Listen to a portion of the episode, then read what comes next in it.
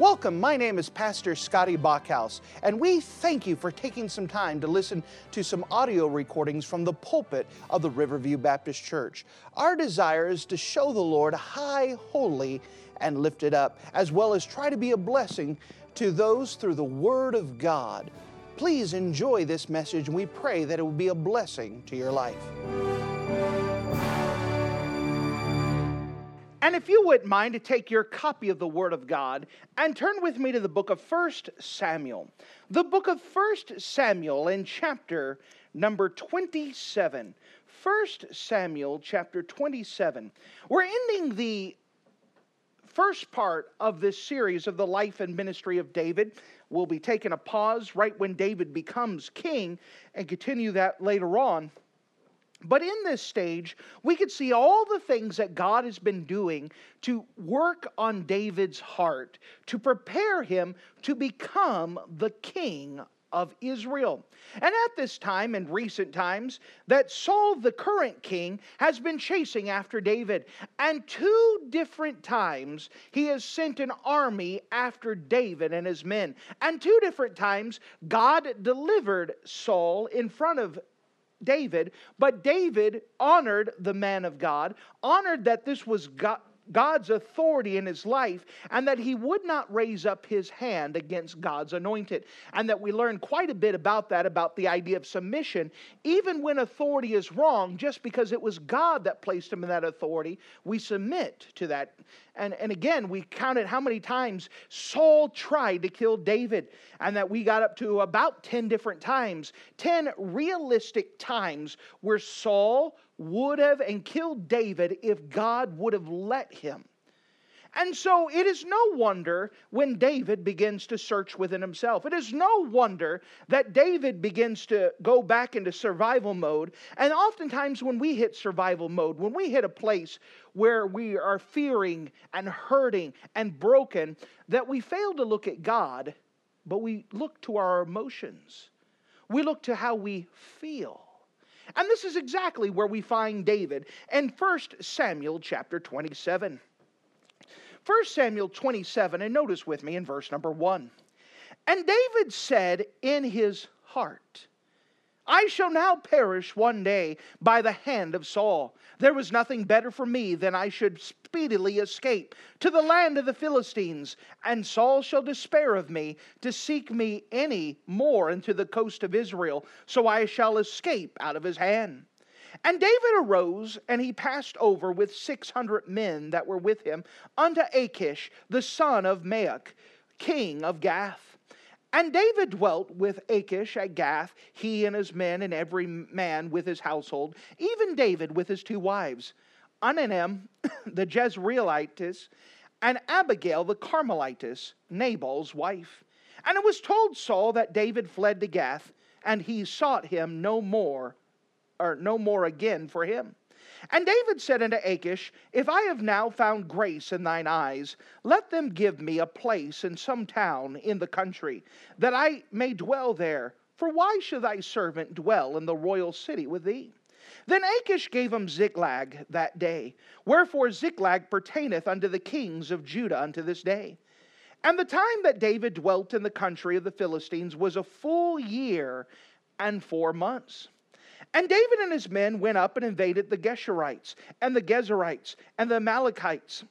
For who those nations were of old the inhabitants of the land, as thou goest ashore, even unto the land of Egypt. And David smote the land, and left neither man nor woman alive, took away the sheep, and the oxen, and the asses, and the camels, and the apparel, and returned and came to Achish. And Achish said, Whither have ye made a road today? And David said, Against the south of Judah, and against the south of Je- Jehoramites, and against the south of the Kenites. And David saved neither man nor woman alive to bring tidings to Gath, saying, Lest they shall tell on us, saying, So did David, and so will be the manner of all the while he dwelleth in the country of the Philistines. And Achish believed David, saying, He hath made his people Israel utterly to abhor him, therefore he shall be my servant forever.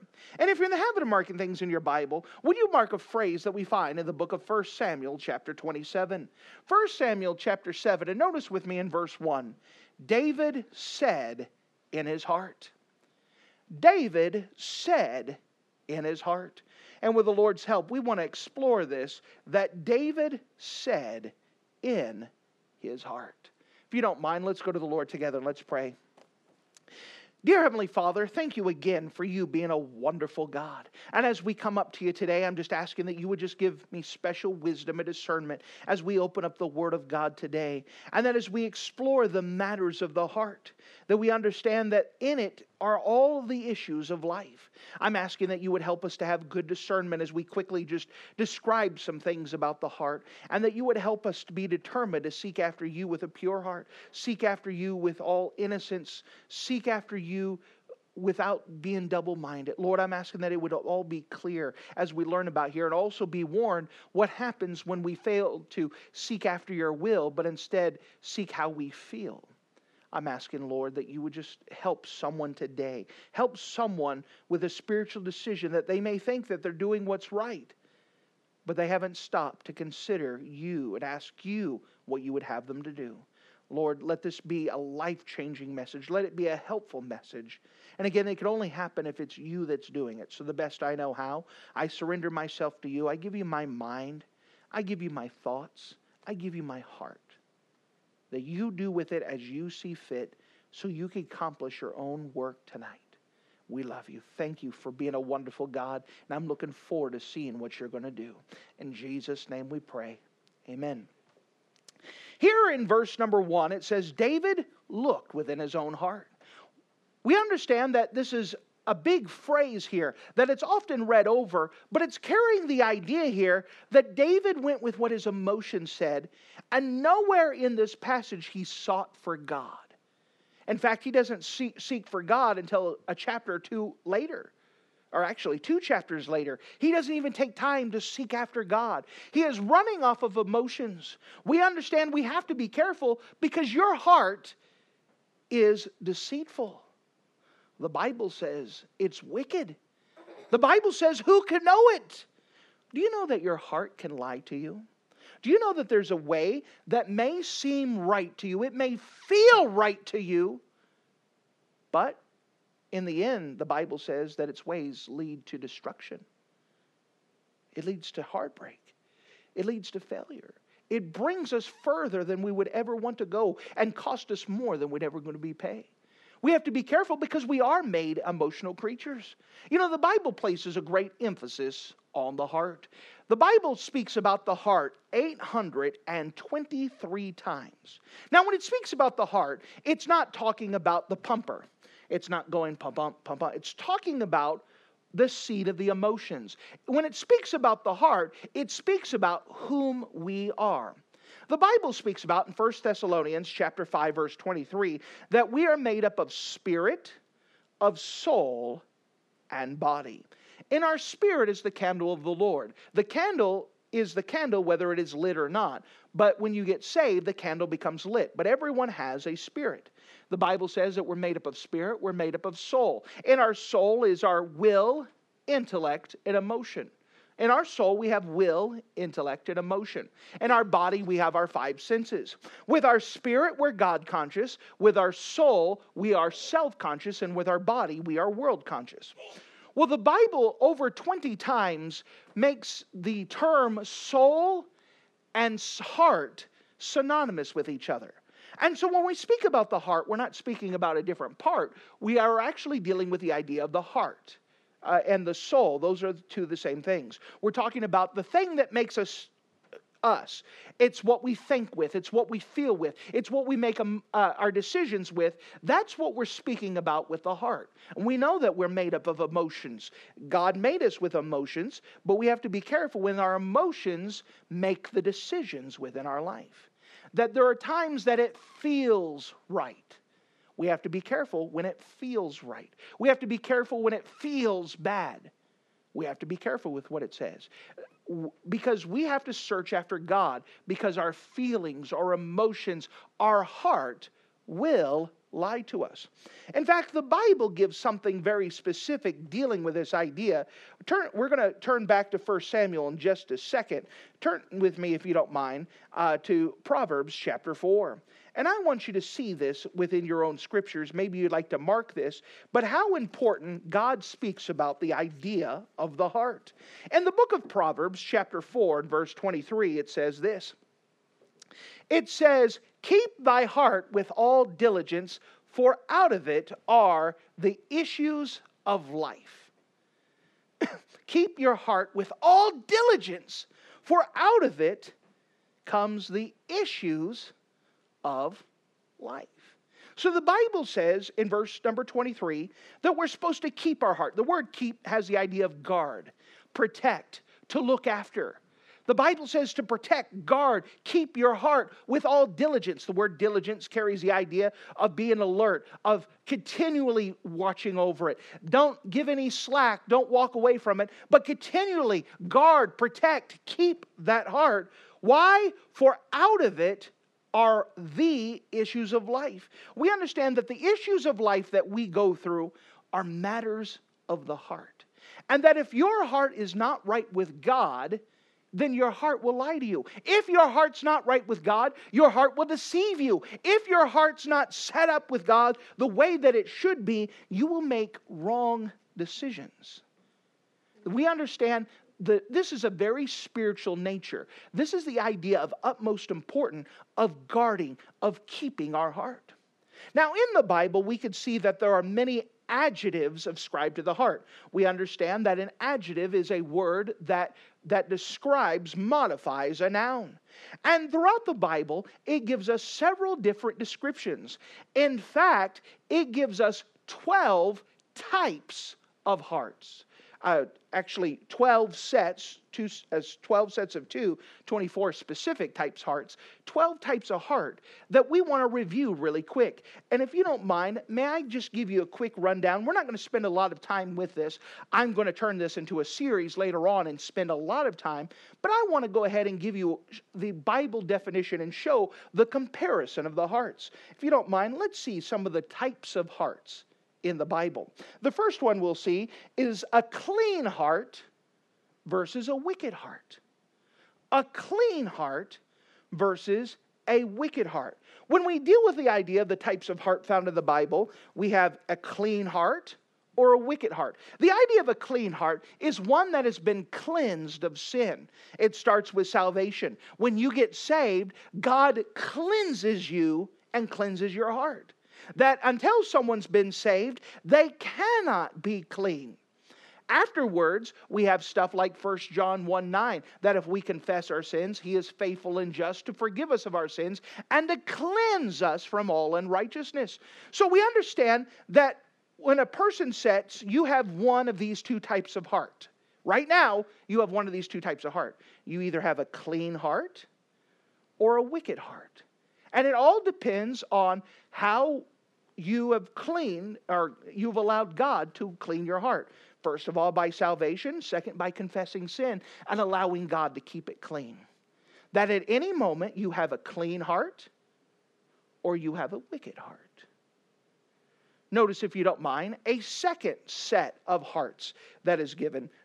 We see not only a clean heart or a wicked heart, but we see the Bible describes a pure heart or a double heart, a clean heart or a double, or pure heart or a double heart. The word pure carries the idea in this case here of having a clean conscience, meaning that we're seeking God clear. There's nothing in between me and the Savior. That having your conscience clear.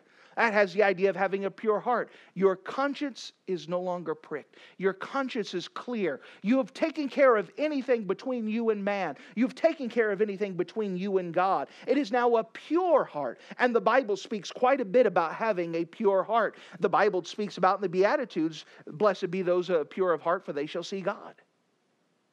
That we should have a pure heart. The idea of a double heart carries the idea that it's two-sided. That, hey, I'm going to serve God, but not. I want to serve God, but I also want to do this. It carries the idea of a double-hearted. someone says that that you got to pick a side of the fence, because someone who tries to go on both sides of the fence, all, all they're going to get is torn britches. You got to choose. The idea of a pure heart is that you of seeking after God. There's nothing between you and the Savior. There's nothing uh, for conscience sake. You are clear with conscience between you and man and you and God. And you're seeking God with a pure motives. I want to see God. The idea of double heart has the idea, oh yeah, I'll seek God, but I want this. That it's not on one thing. It's not purely for the Lord. If you don't mind, the Bible also describes another set of hearts, and that is the wise and understanding heart versus a foolish heart. A wise and understanding heart versus a foolish heart. The idea of wise and understanding carries the idea of discernment. Discernment is far-seeing. It's not just seeing where people are at, but where people are going. Do you understand that not all people can be dealt with the same way? You cannot deal with people the same way. You have to find out where they are and help them move to the same to the next level. We deal with lost people differently than we deal with saved people. We deal with baby Christians a lot differently than we do with mature Christians. We deal with obedient Christians different than disobedient Christians. You have to understand that we have to have wisdom. How do we deal with a person from where they're at and help them to move forward? We don't deal with all situations the same. That we have to apply biblical principles, we have to have an understanding. There are some times that you need to open your mouth and declare it. And there are some times you need to shut up, smile, and nod. There are some times that people are not ready to receive correction, and we need to be quiet. There are some times that they are, and we need to rebuke them. Where does that come from? A wise and understanding heart. And the Bible speaks quite a bit about this, especially dealing with the five types of fools that are found in Proverbs. We've preached that before. But you have to understand where people are at and how to deal with them, where they're at, so we can move them forward. And the Bible speaks about a wise and understanding heart. By the way, where does wisdom come from? Wisdom comes from above. It comes from depending upon the Lord when you're dealing with people. And God can give us the wisdom. He can give us the understanding. He can give us the discernment to deal with people. Whereas a foolish heart is not giving regard to God, not depending on God. And this is when we open up our mouth and we give someone a piece of their mind. And we lose that piece of our mind, and it still doesn't help them. It's where we make things worse by acting or reacting, rather than having wisdom and discernment with dealing with people. The Bible goes on and gives another type of description, and this is the idea of a broken and contrite heart versus a hard heart. A broken and contrite heart versus a hard heart. The word broken and contrite carries the idea of a crush, of a crushing. You say, well, I don't want to be crushed.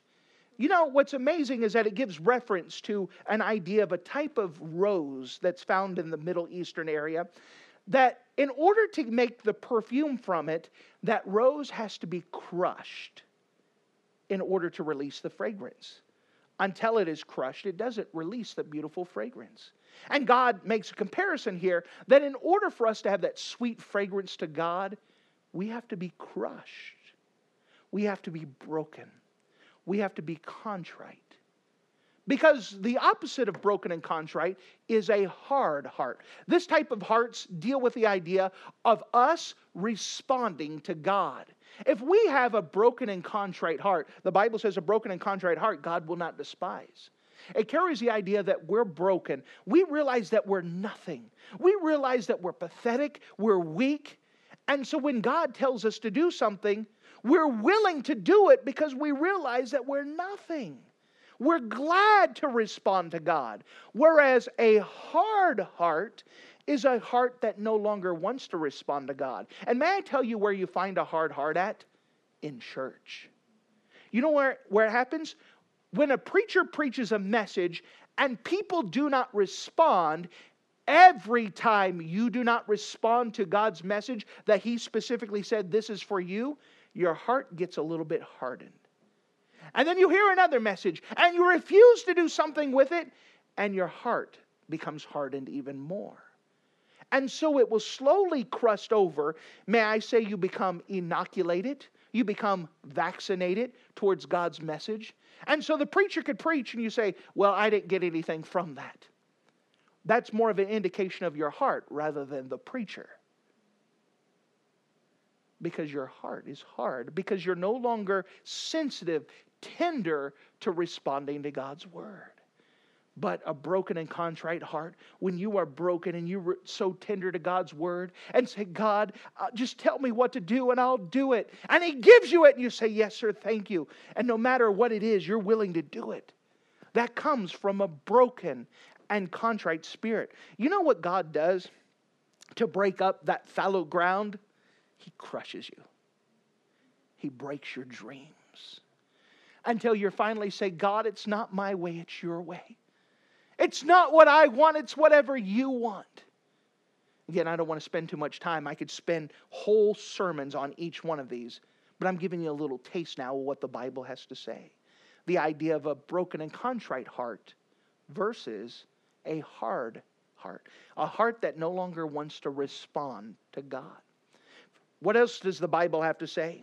The Bible also speaks about the idea of a tender heart versus a bitter heart. A tender heart versus a bitter heart. The word tender heart, it's carried the idea in the book of Ephesians, where it says that we are to be tender hearted towards one another, forgiving one another as Christ, God for Christ's sake, has forgiven us. That the idea of tender hearted is the willingness, it's easy to forgive people. A bitter heart has a hard time forgiving people. And so here it's carrying not our relationship with God, but carrying our relationship to offenses to others. Do you know that we live in a world where someone's going to offend you? How do you respond to that? When someone says something that they shouldn't have, are you going to hold it against them or are you going to let it go? This is the idea of a tender heart. You're willing to forgive others because you realize how much you've been forgiven of. You've been forgiven of quite a bit more than you want to admit. And when we hold it against other people, that's a bitter heart. Can you just let things go, or do you hold on to it? This is the idea of the between a tender heart, easy to forgive, very easy. You offer it up like nothing, or a bitter heart where it takes work to forgive people. You hold on to those grudges. You hold on to those offenses. That's the type of heart that you're currently at. Notice, if you don't mind, the Bible speaks more. It speaks of a meek and lowly heart versus a proud heart. A meek and lowly heart versus a proud heart. Interesting enough that a meek and lowly heart is the only type of heart that Jesus himself refers to himself as. I am meek and lowly. Someone who is meek and lowly is someone who has fully and completely submitted themselves to God. They've thrown themselves completely at Jesus' feet and say, your will is perfect. You tell me what to do and I'll do it, no problem. That it's the idea that your strength is under God's control. The idea of lowly is humbleness, that you've made yourself a servant, and the servant doesn't get to pick what the master wants him to do. The servant's job is to say, yes, sir, I'll get it done. That's the idea of a meek and lowly heart. The problem is, we don't like to be servants. We want to be the master. We want to run our own lives. We don't want anyone, including the Lord Jesus Christ, to tell us what to do with our life. That's the idea of a proud heart, is that you're not fully submitted to God's will. I'll do God's will if it's convenient to me. I'll do God's will if he runs it through me first and I approve it. I'll do God's will only if it's something that interests me. That's a proud heart. This carries the idea of how you respond to God's will. If God says do it, do you fight him? Or you immediately, yes sir, no matter what it is, you're the boss, I'm the servant. And so this is a type of heart that Jesus said, come unto me, all ye that labor, and I will give you rest. Where does the rest come from? It comes from fully submitting unto God, being fully in God's will, being fully under his control. Life is much easier when Jesus is making all the decisions, and you don't have to make the decisions. All you have to do is say, yes, sir. That is where the rest comes from, is being submissive to His will. If you don't mind, we're only halfway through. The Bible speaks quite a bit more about the conditions of the heart. The Bible speaks about the circumcised heart versus the deceitful heart. The circumcised heart versus the deceitful hearts.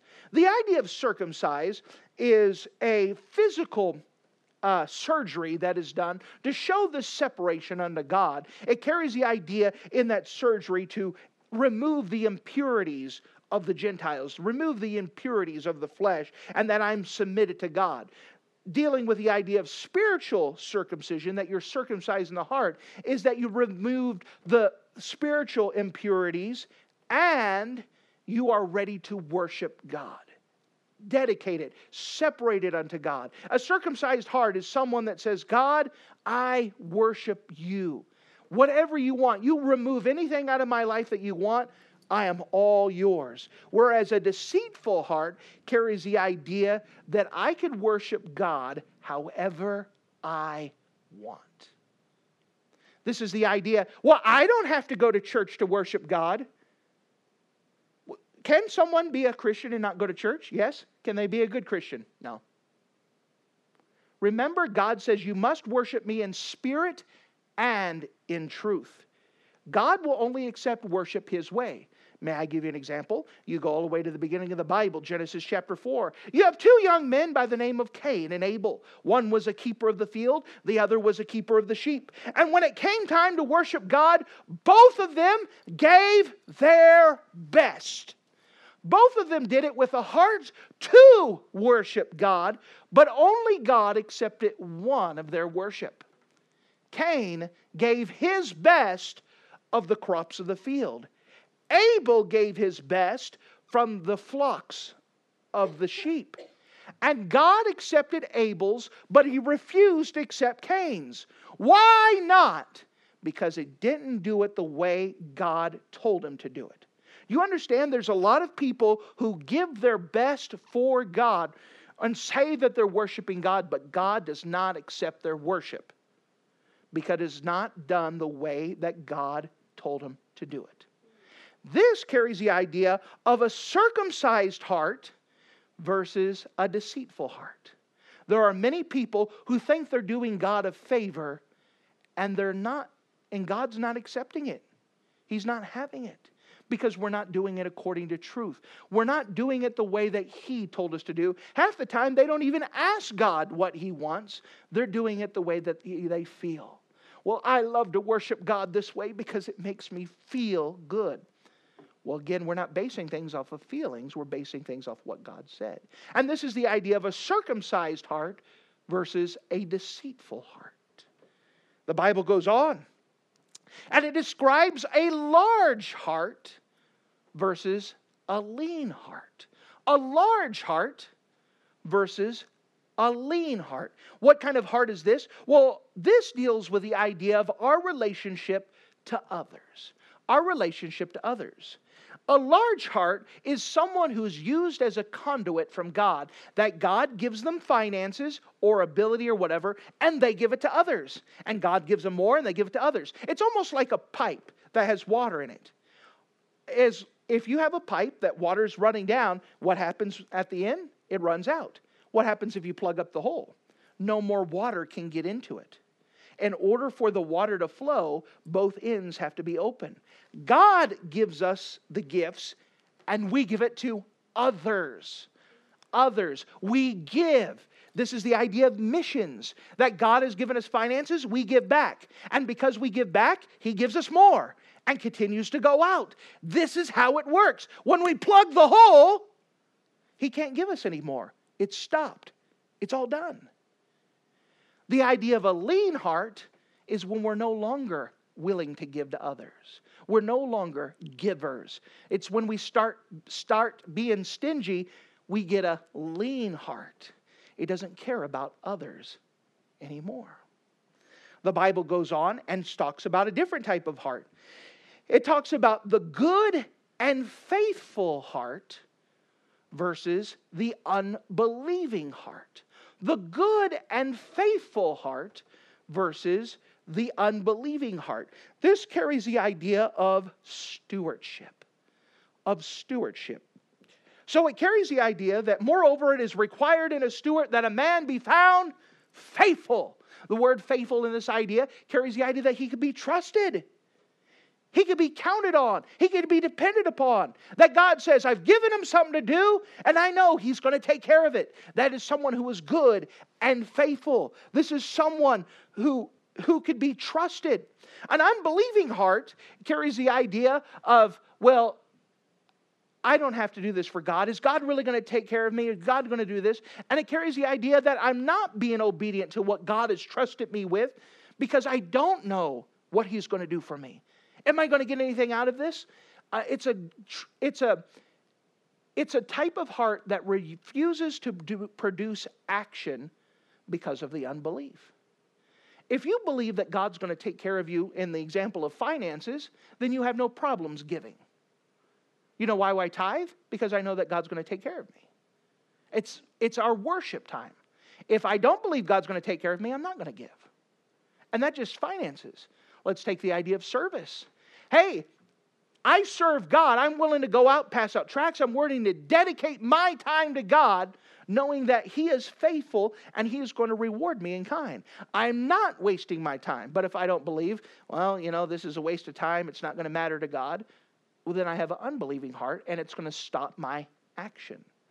You see, this all carries the idea. It's a matter of the heart. No wonder the Bible talks about that to keep, guard, keep our heart with all diligence, for out of it are the issues of life. There's a lot of issues, and we're not done yet. Notice, if you don't mind, what the Bible says. It carries the idea of a perfect heart versus a whorish heart. A perfect heart versus a whorish heart. The idea of a perfect heart here carries the idea of our worship towards God. Do you understand that there is many kings in the Bible who was not perfect in actions? This word perfect here doesn't carry the idea of that we're without sin. In fact, many of this, the kings were sinners that God said was perfect. Why does it say they were perfect in heart? Because they had pure worship towards God. That the one thing about all of us is that we're sinners saved by grace. The qualification to be saved is that you're a sinner. And God gives us much grace. As soon as we think we're not sinners, we're not depending on God's grace. You know what me as a pastor needs every day? God's grace. I cannot live this life on my own. Given the, the opportunity, I will run to sin, and so will you. I need Jesus. I need Jesus. I have to run to him. And so to come to him with a perfect heart is a heart that says, God, I need you. I can't do this by myself. I need you.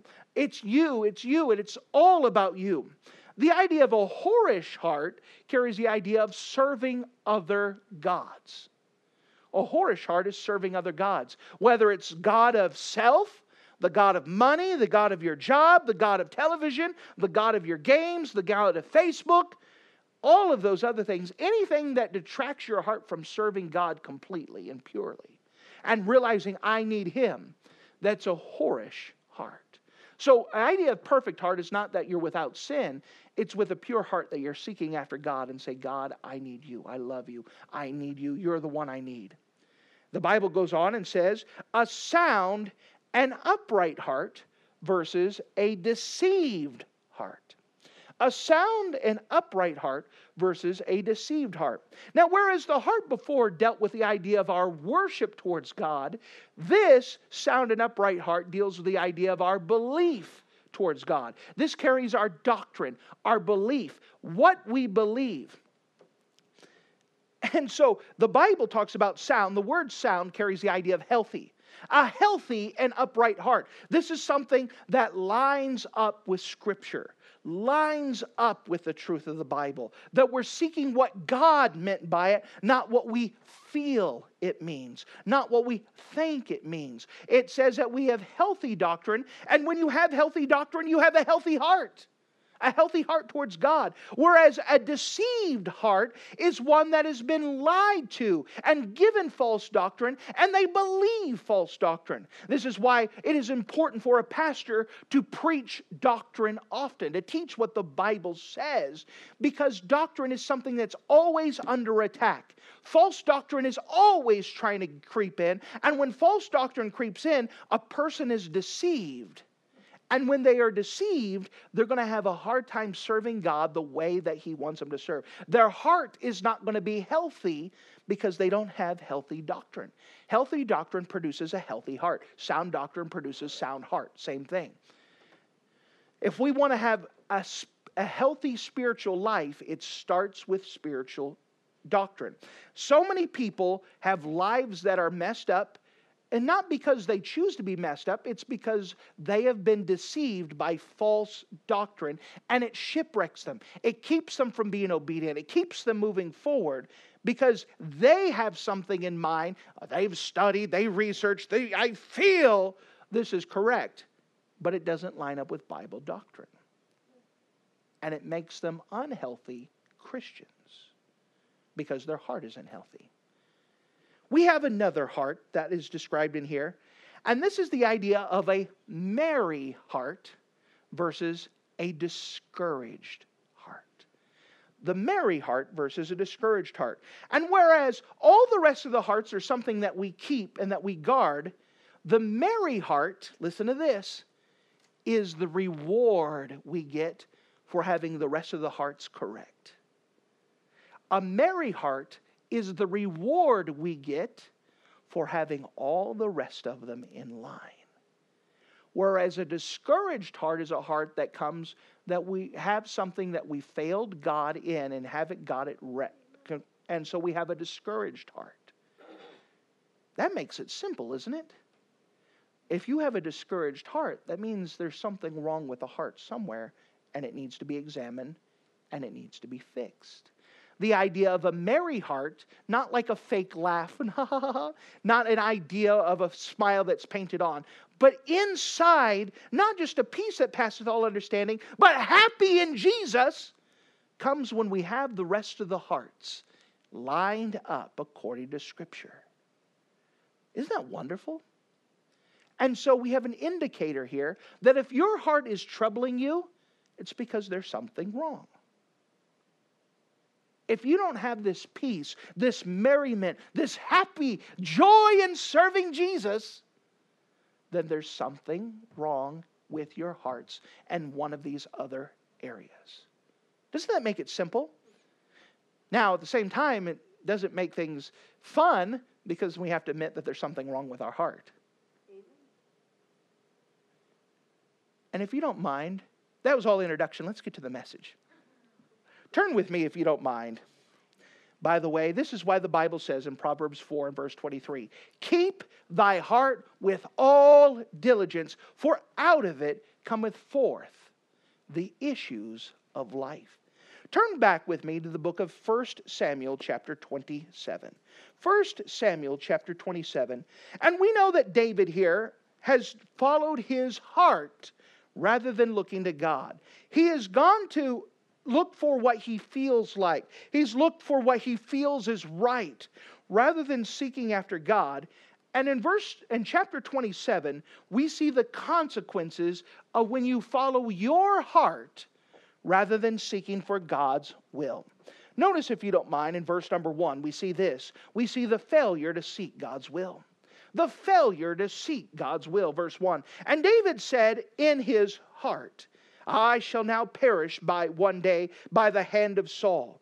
There is nothing better than me than I should speedily escape to the land of the Philistines.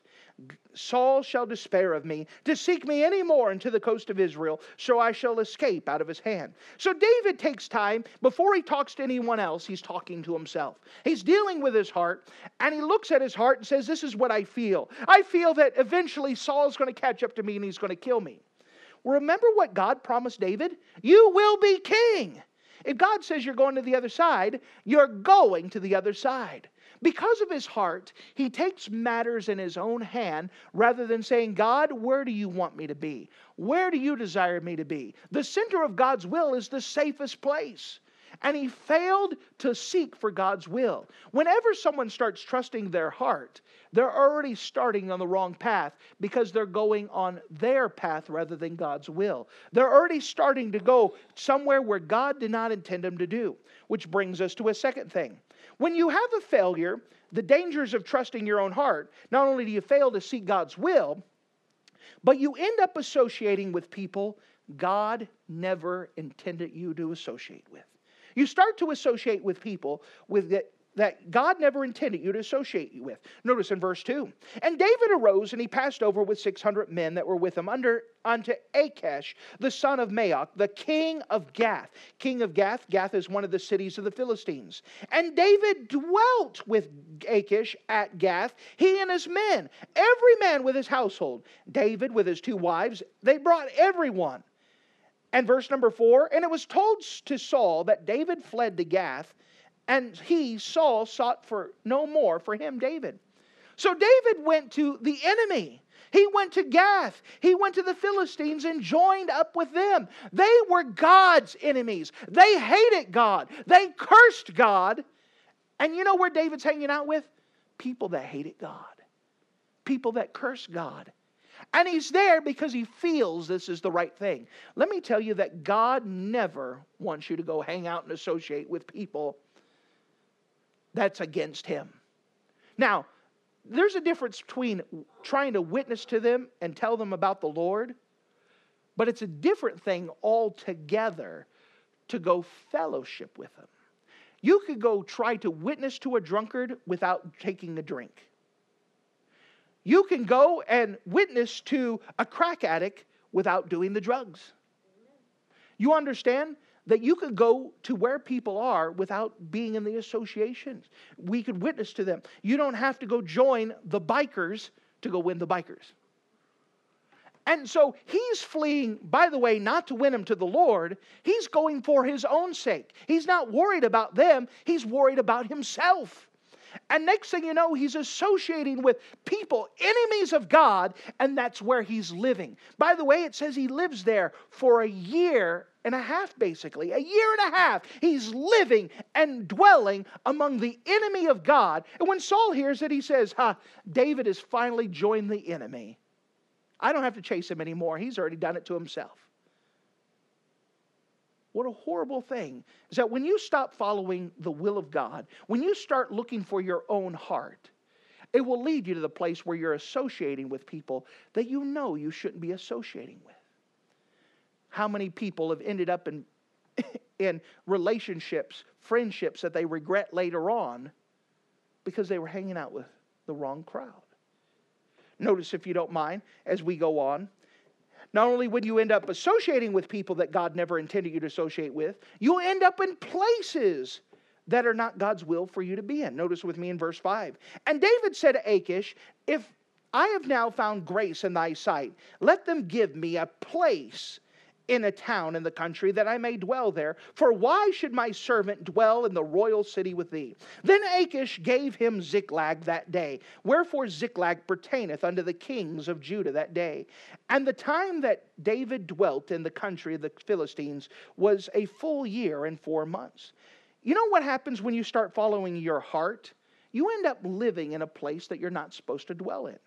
You understand, many Christians believe it doesn't matter where I live. It does matter where you live. God has a good and perfect and acceptable will for your life.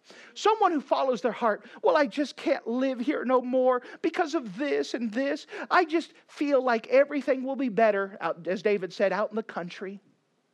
Well, if God doesn't want you out in the country, then it's the worst place for you to be. absolute. Well, I just feel. That's the problem that a lot of people end up having, is that they feel and they're not searching for God's will. God has a place for you to be, and you can know it. But when you depend on your feelings, well, I just, this is what my heart says. I just believe this is best for me. You know, God knows what's best for us better than we ever could know. And so many people end up with wasted time and wasted lives because they're not in the location that God wanted them to be at. Notice, if you don't mind, as it goes on. Verses number eight and nine, we see that you end up doing things in order for you to la- cover up your lack of following God. You end up doing things to cover up your lack of following God. Verses number eight and nine. Let me give you just the bit, uh, the thing of it. David goes down south of uh, the Philistines, and he goes to towns, and he begins to defeat them, just to kind of beat up some of the people nearby. But he doesn't stop in defeating the army. He kills man, women, children, and babies, leaving no witnesses, because he doesn't want it word to go back to anyone that David did this. Isn't that horrible? You understand, God does nothing in secret. If you are at the place where you're ashamed to admit that you went somewhere, you shouldn't have been there. If you're at the place where you're ashamed to say that you have a friendship with someone, you probably shouldn't be friends with them. You understand that you start doing things in order to cover up your lack of fellowship. For example, you start hanging out with people and you want to invite them to church, but you're afraid they'd actually come, and tell everyone where you met them at. That's a problem. That's a problem. The idea that you start doing things in order to cover up your lack of following the Lord. Notice with me as it goes on, verses number ten through twelve. We see, and Achish said, whithersoever you made a road today. So he goes back to uh, Achish. Achish goes, hey, David, what you been doing? What have you been conquering? Where have you been going? And David said, against the south of Judah, and against the south. And he goes on and explains, and David saved neither man nor woman alive to bring tithings to Gath. So he killed all those people so that way they wouldn't get back to Achish, saying, lest they shall tell on us, saying, so did David, and so with the manner of all the while he dwelleth in the country. And Achish believed David, saying, he hath made his people Israel to abhor him, and therefore he shall be my servant forever. Now let me pause. There's an idea of geography that makes this come in view. David went down and killed non-Israelite people who were living near Israel. However, the way that he explained it to Achish is that he went south and was destroying towns of Israel and killing the Hebrew people. So when Achish heard that David's down there destroying towns, and David leads him to believe that David is destroying Israelites, Achish is happy and said, this is great. He's made all the Israelite people hate him. He's going to be my servant forever because he can't go back home. When we get to the place where we're following after our heart rather than following God's will, we find ourselves lying to cover up what we've been doing. Let me tell you, as a litmus test, if you have to lie, you are not right with God. You are not in God's will. That's the litmus test. If you can't be honest with your biblical authority, you have to lie to your preacher, you're in trouble. You're not where you're supposed to be. If you have to lie to other Christian people, you're in trouble. You're not where you're supposed to be. You are following something other than God's will. But I just know this is where I'm supposed to be at. If you have to lie, then you're not where you're supposed to be at. Notice, if you don't mind, one other thing. Notice with me in chapter twenty-eight, verses one and two. And it came to pass in those days that the Philistines gathered their armies together for warfare to fight with Israel. And Achish said to David, know thou assuredly that thou shalt go out with me to battle, thou and thy men. And David said to Achish, surely thou shalt know what thy servant can do. And Achish said to David, therefore will I make thee keeper of my head forever. Now what happens is that Achish and his army is preparing to fight against Israel, and David says, I'll fight with you. He's willing to fight with God's enemies against God's people. When you start following your heart and trusting your heart and not looking for God, you start to fight battles that God never intended you. Oftentimes people who are not right with God because of doctrine, not right with God because of sin, they fight against their pastor. That's not who God wanted you to fight with. That's not one of your spiritual enemies. But someone who feels the need they have to fight with their pastor to justify where they're at is not where God wanted them. You're fighting against enemies God never intended you to fight against.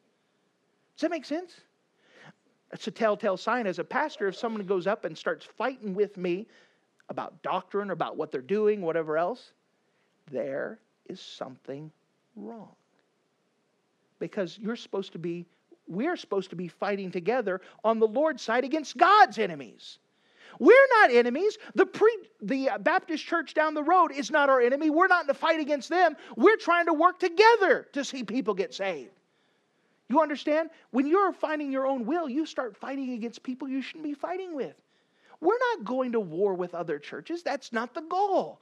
We're not going to war with people inside of the church. That's not the goal. That's why there's a prohibition in the book of Corinthians against Christians suing other Christians.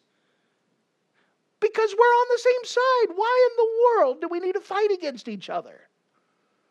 But when you get to the place where you have friction against pastor or against the church, against submitting, you may have to consider, are you on the wrong side?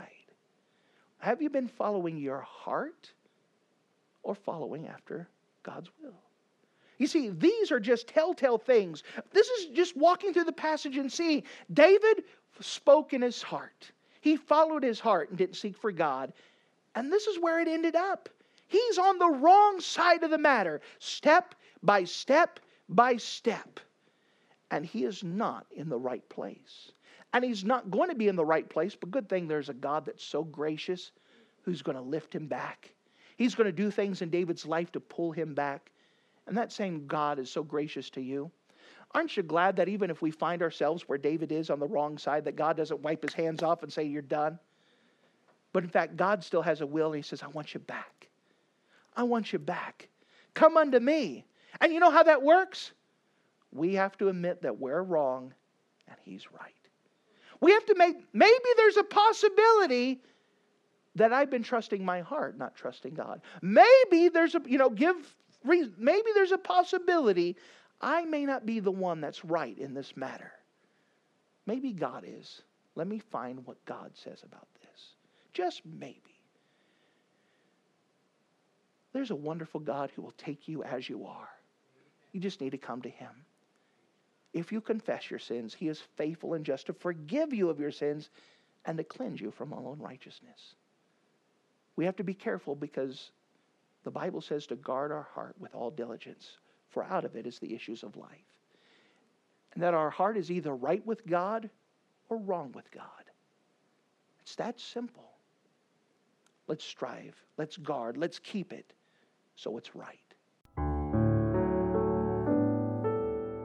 Thank you for listening to this audio message. This is Pastor Scotty Bockhaus, and I encourage you to take this information that you just received and make a specific decision to follow after the Lord. If you don't know Jesus Christ as your Savior, let me beg you to take the time to receive Jesus Christ for the forgiveness of your sins. If you are saved, I encourage you to make a decision in your life to help you get closer with the Lord. If there's anything specific we can do to be a blessing or to pray for you, we encourage you. Look us up on the internet at riverview b c dot com. Once again, that's riverview b c dot com. Or if you would prefer to call us, you could give us a call at area code nine two zero, nine two zero, five three zero, six three zero eight.